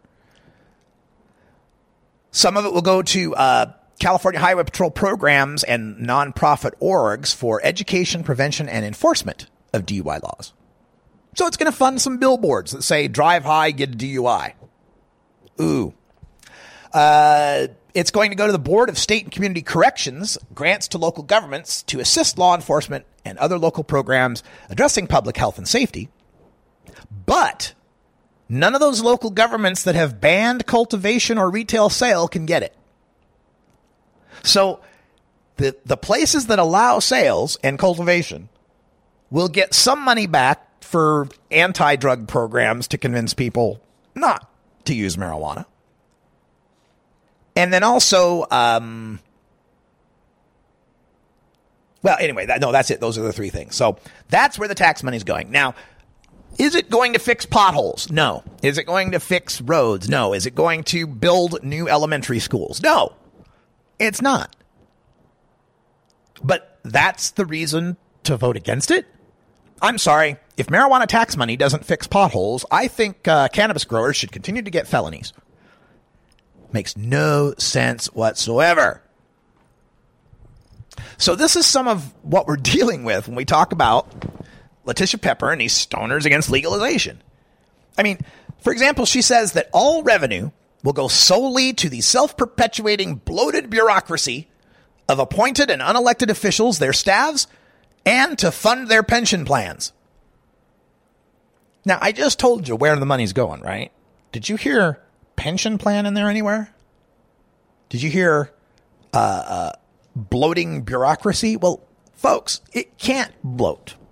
Here's why. In Prop 64, they mention this is section 34019, paragraph A, line 1 reasonable costs incurred by the board for administering and collecting the taxes imposed by this part, provided, however, such costs shall not exceed 4% of the tax revenues received. Now remember, we're talking about a billion dollars, right? A billion dollars, 1% of a billion is 10 million. 4% would then be 40 million. So no more than $40 million. Am I doing the math right? I got to rethink that in my head. Yeah, I think I got that right. No more than $40 million could go to bloat the bureaucracy. uh, so um, the other part of this, too, is that uh, she says that they would fund their pension plans, which is not possible.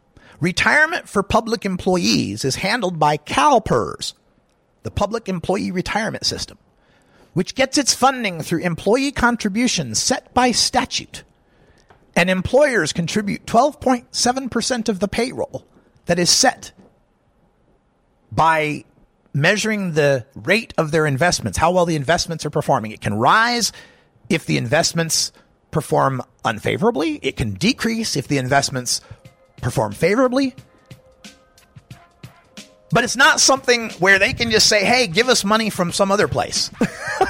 and the, the rates are set.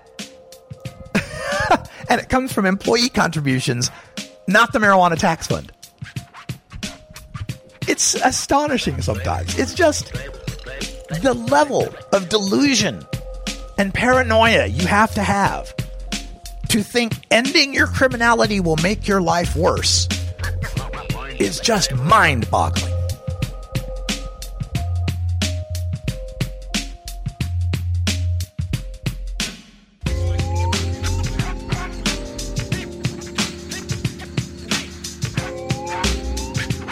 This is the Russ Belville Show on CannabisRadio.com.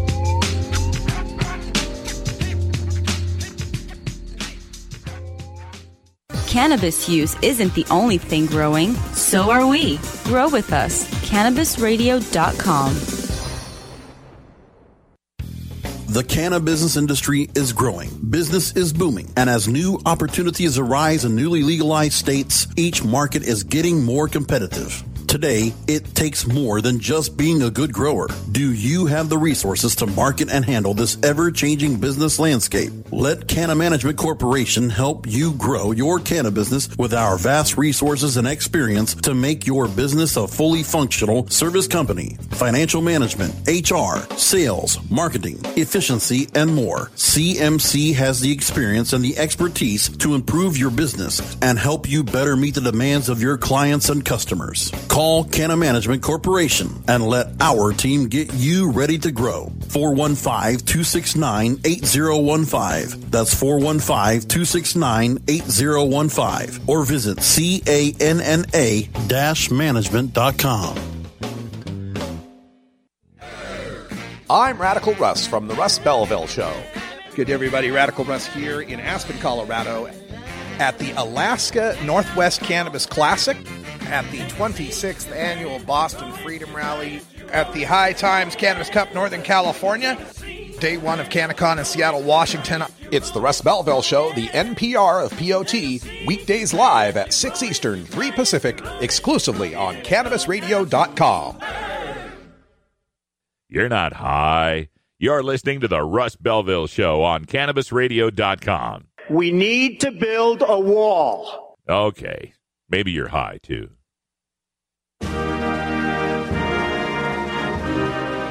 Marijuana legalization is a worldwide phenomenon. Get yourself positioned for the global cannabis marketplace by attending the International Cannabis Business Conference in Vancouver, British Columbia, Canada. You'll learn from established cannabis business professionals, elected officials, and internationally recognized marijuana law reform activists. You'll also enjoy the ICBC's famous VIP party featuring ICBC special guest speaker and Canadian native Tommy Chong. The ICBC is happening in Vancouver on Thursday and Friday, October 13th and 14th at the Hyatt Regency. Log on to internationalcbc.com today to reserve your tickets.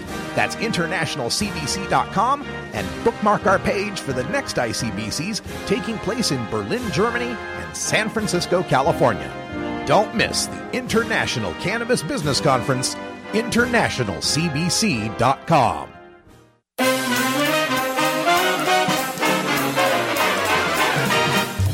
Warning hits taken on this show are larger than they appear.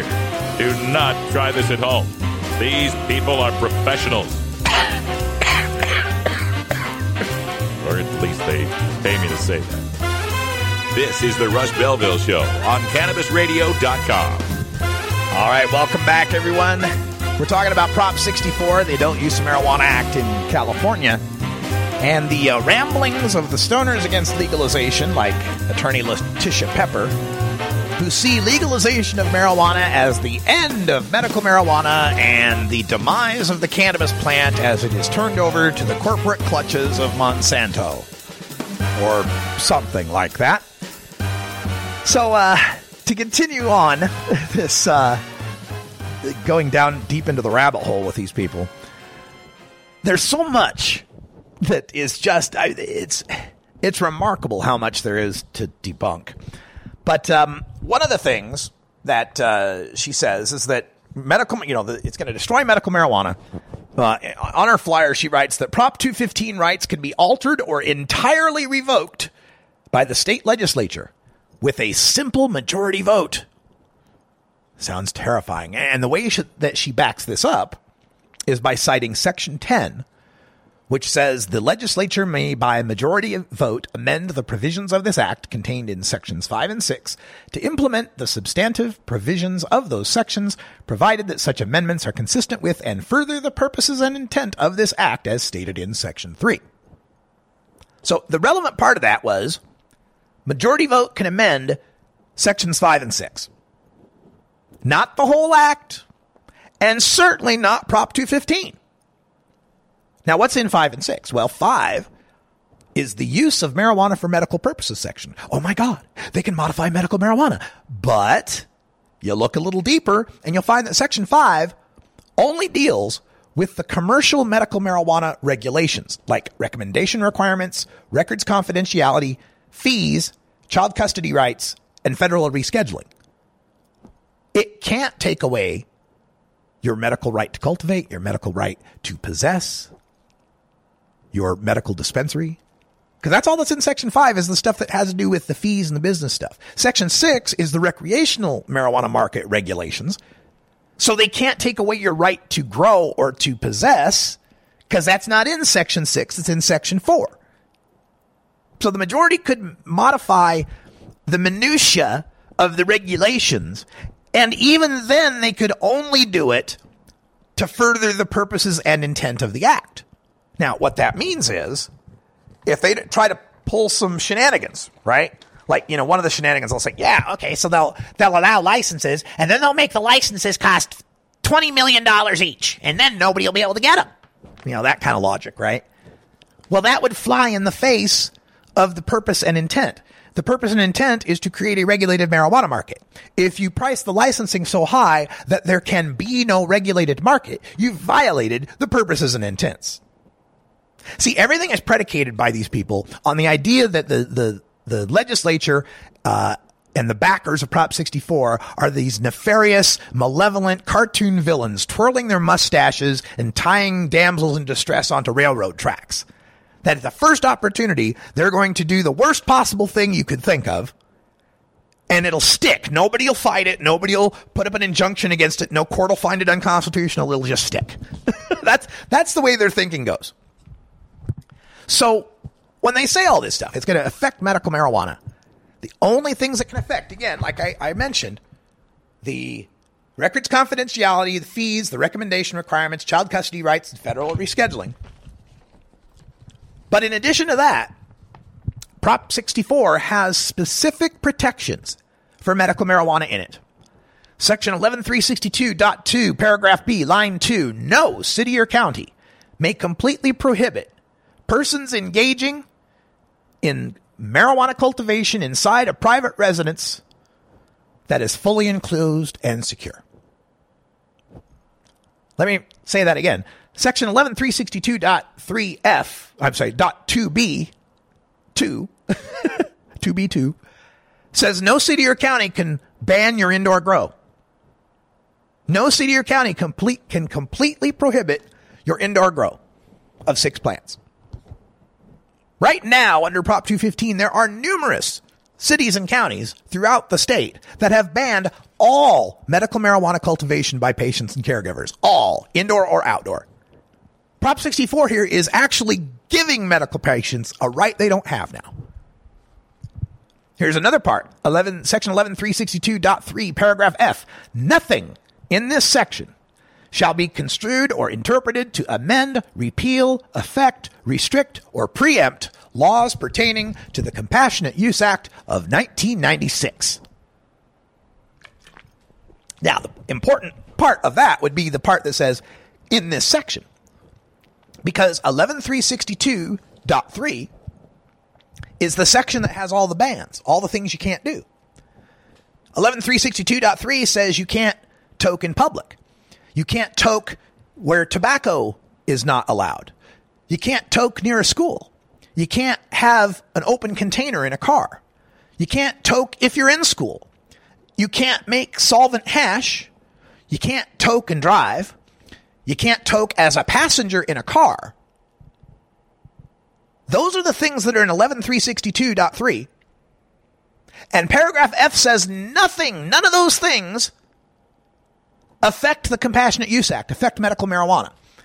So when these people are saying, well, I'm a patient and I have to, you know, uh, if I want to smoke in my own car, I'll be a criminal. Bullshit, because right there it tells you that that ban on smoking in your car does not affect, restrict, amend, repeal, or preempt anything you're allowed to do under the Compassionate Use Act. Now, I can't tell you whether the medical marijuana law allows you to legally toke and drive. I doubt it does. But if it does, that doesn't change. What else do we have here? Oh, we have uh, section 11362.45. Nothing in section 11362.1 shall be construed or interpreted to amend, repeal, affect, restrict, or preempt laws pertaining to the Compassionate Use Act of 1996. So, what is 11362.1? That's the section that limits recreational people to one ounce in public, eight grams concentrate, and six cannabis plants. So when you medical people are saying, oh my God, it's got a limit of one ounce and six plants, they're going to cut down how much marijuana I can have as a patient, it's bullshit because this section right here says this limit does not apply to medical patients. Now, there's another part the licensing and tracking. They're all upset there's going to be seed to sale in the commercial markets, both medical and recreational. And oh my God, they're going to make you register your plants or have your home inspected or any of that kind of stuff that's listed in the commercial regulations because there are inspections and audits and requirements and all that kind of stuff. Section 26067, paragraph E, line 1. This section does not apply to the cultivation of marijuana in accordance with section 11362.1 or the Compassionate Use Act. Section 11362.1 is the part that allows you have that six plant recreational grow. So, neither your medical grow nor your personal grow have to abide by any of the stuff in 26067, which is all the seed to sale tracking and the ID tags and the inspections and the audits and all that stuff. So if someone's telling you that your personal garden or your medical garden is going to have to be registered and inspected, it's bullshit. Now, another additional right that patients will get from Prop 64 is your parental rights. Section 11362.84. The status and conduct of a qualified patient who acts in accordance with the Compassionate Use Act shall not by itself be used to restrict or abridge custodial or parental rights to minor children in any action or proceeding under the jurisdiction of family or juvenile court. That's a right you don't have now as a medical marijuana patient. You're getting divorced, your ex wants to be vindictive, they go to the child and family services and they say you're a pot smoker. That can be used against you for visitation, for, for custody, for all sorts of things. That will be impossible after Prop 64 passes. Now, I wish they'd extended that to all cannabis consumers, but hey, half a loaf's better than none. And eventually people are going to go, well, why are we taking recreational smokers' kids away? And we'll fix it. Another thing that goes to the medical system, a benefit to the medical marijuana people, is that the existing dispensaries get first shot at licensing for five years. The licensing authority shall give priority to applicants that have operated in compliance with the Compassionate Use Act until December 31st, 2019. So the existing medical growers, the existing medical processors, existing medical retailers get four years head start to build their empires before we open it up to everyone else. Now they complain about the tax. Medical patients are going to have to pay this 15% excise tax and this $9.25 an ounce flower cultivation tax. It's gonna it's immoral and wrong, improper to tax people's medicine. On this point, I agree. I concur. It is wrong to tax people's medicine. However, part of the reason they did that is because California's medical marijuana law is so lax that if you had taxed recreational and untaxed medical, and all it costs is 20, 30 bucks online to get yourself a medical recommendation, then everybody's just going to get their medical recommendation and not pay the 15% excise tax. I wish we could have a better system. I'd like it to be some situation where the serious needs of the medical patients are not taxed but these people who have been lying about their arrest anxiety syndrome so that they can get into the, the dispensaries, you shouldn't be able to cheat the taxes. And besides, when you're there selling eights at 33 bucks, selling ounces at 250 or 300 bucks, and then charging tax on top of that, state and local taxes, which by the way, Prop 64 will take away. You won't have to pay the state local sales taxes anymore. When that when your prices are that high and you want to complain about taxes making them higher, when those of us up here in the Pacific Northwest are getting our weed for nine dollars a gram, uh, sounds like the wrong problem to worry about. Yes, it's wrong to tax patients' medicine.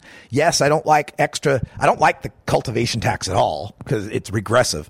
The cheaper weed gets, the bigger that tax is in comparison. Don't like it. But is it a deal breaker? Is it something that makes me go, yeah, you're right. We should have another 8,800 felony arrests for cannabis growers in California next year? Not even close. And I had some of these people saying, "Oh my God, they're gonna they're gonna make you pay a tax on the flowers that you grow at your house." No. Section 34012-J. The tax imposed by this section shall not be imposed. Shall not apply to marijuana cultivated for personal use or in accordance with the Compassionate Use Act. So your home grow, your home garden is not going to be taxed. All right, we're going to take a break. When we come back, we'll wrap things up with a succinct evaluation of just exactly how much better life gets when Prop 64 passes when we return.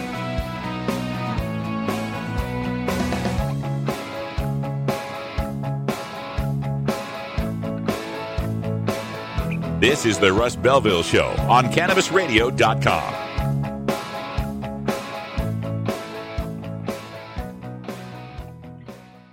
We don't limit how much you smoke, and we don't limit where you listen. Cannabis Radio is now on iTunes, Stitcher, and iHeartRadio.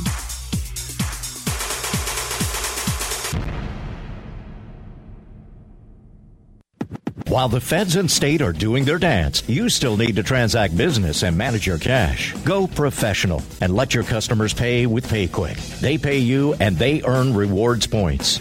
PayQwick connects to your bank account for free and secures all of your transactions. And with PayQwick, you can pay your producers and processors for free. Plus, it pays to have it because it makes depositing your cash safe and so easy. No cops, no crooks, just compliance and comfort, knowing you have your cannabis business in check with PayQwick. PayQwick, the safe and easy way to pay. P A Y Q W I C K dot com. Prop 64 makes marijuana legal in California for adults 21 and over. And here's what else it does bans marijuana use in public permits sales only at licensed marijuana businesses, not at grocery or convenience stores. And Prop 64 generates a billion in new tax revenue for California to fund after school programs and job training and placement initiatives. Learn more at yeson64.org. Vote yes on 64. Get the latest updates on the Russ Belville Show by following Radical Russ on Twitter and liking the Russ Belville Show on Facebook. The Russ Belville Show is proudly sponsored by the Marijuana Business Association. The MJBA, called by NBC News the Cannabis Chamber of Commerce, is the fastest growing business association in the fastest growing industry in America. I've been working with the MJBA for years, and I personally invite you to join the MJBA. MJBA also publishes the popular MJ Headline News on Facebook and the MJNewsNetwork.com and Marijuana Channel 1 on YouTube. Visit MJBA.net for more details.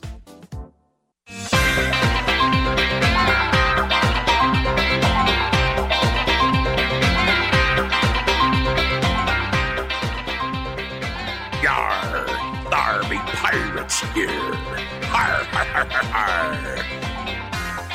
You're tuned into the Russ Belville Show, the voice of the marijuana nation, only on CannabisRadio.com. All right, welcome back, everybody. Uh, the biggest thing with the no on Prop 64 people is they really think that they're voting either Prop 64 or Prop 215, or they really think that they're still voting for Jack Herer Initiative or MCLR. Really, there was a number of times during the debate where CCHI, the Jack Herer Initiative, or MCLR, another one of those initiatives, was brought up and how everyone said how it was so much better and so much greater. Well, I'm like, yeah, sure, it's greater, but the Russ Belville True Legalization Amendment's even better than that. Guess what? None of those made the ballot. And then, of course, we had the discussion of, well, they, you know, next year and the way things are changing now, and of course, it'll be better in 2018. And I called bullshit on that immediately by saying, what makes you think the groups that have been proposing the same damn initiatives for 20 years and never gotten half the signatures they need or any significant funding are somehow going to magically make that happen when they couldn't in a presidential election year after two successive years of legalization, but will in a midterm year after two successive failures at the ballot box. And of course, I was told, well, it'll be different then. Okay. Well, here's exactly what changes under Prop 64. Possessing an ounce of cannabis goes from a $100 ticket to legal. Eight grams of concentrate, one year and $500 fine to legal. Transporting an ounce, $100 misdemeanor to legal. Giving away an ounce, $100 misdemeanor becomes legal. Home growing one to six cannabis plants goes from a 16 month to two or three year felony to legal.